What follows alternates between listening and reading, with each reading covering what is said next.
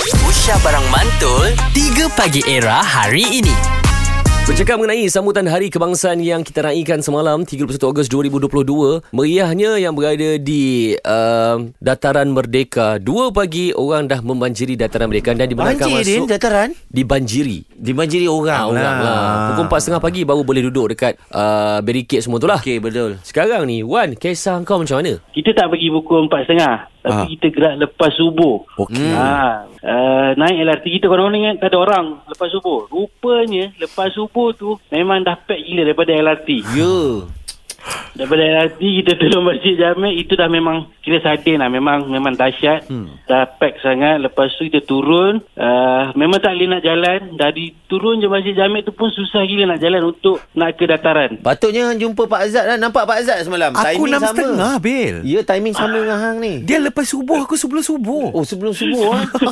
lepas tu Wan Lepas tu Wan Dapat jalan ke dataran Uh, kita jalan tapi dengan ber, bersesat dan kita macam cuba juga jalan untuk serapat yang boleh. Hmm. Hmm. Uh, so last, last kali dah ujung-ujung lah masa jet dah nak keluar tu baru kita dapat untuk yang dekat dengan apa kerusi yang diorang letak tu. Allah Itu dah tengah hari dah tu Yes, kita cuba juga jalan-jalan sikit. Ha, macam tu lah. Yang, yang perarakan tu kita nampak macam nampak tapi Jauh lah macam tu lah. Ya, jauh-jauh tapi You. semangat tetap semangat. Kita cuba juga ke depan. Awak pergi dengan siapa kan? Wan? Ah. Uh, kita saya pergi dengan wife Hmm. uh, apa ni lepas tu ada member-member macam tu lah. Oh. Okey Apa Ah. okey Wan Sepanjang uh, kita menyambut Merdeka semalam Apa Aha. yang paling highlight lah Highlight untuk Wan sendiri Yang macam Wah ni tak ber- berbaloi lah aku lepas subuh gerak bersesak berjam ah, benda ni lah ber- paling berbaloi lah aku rasa apa dia Wan Uh, untuk saya saya memang nantikan aset na- apa ni aset tentera tu dengan jet.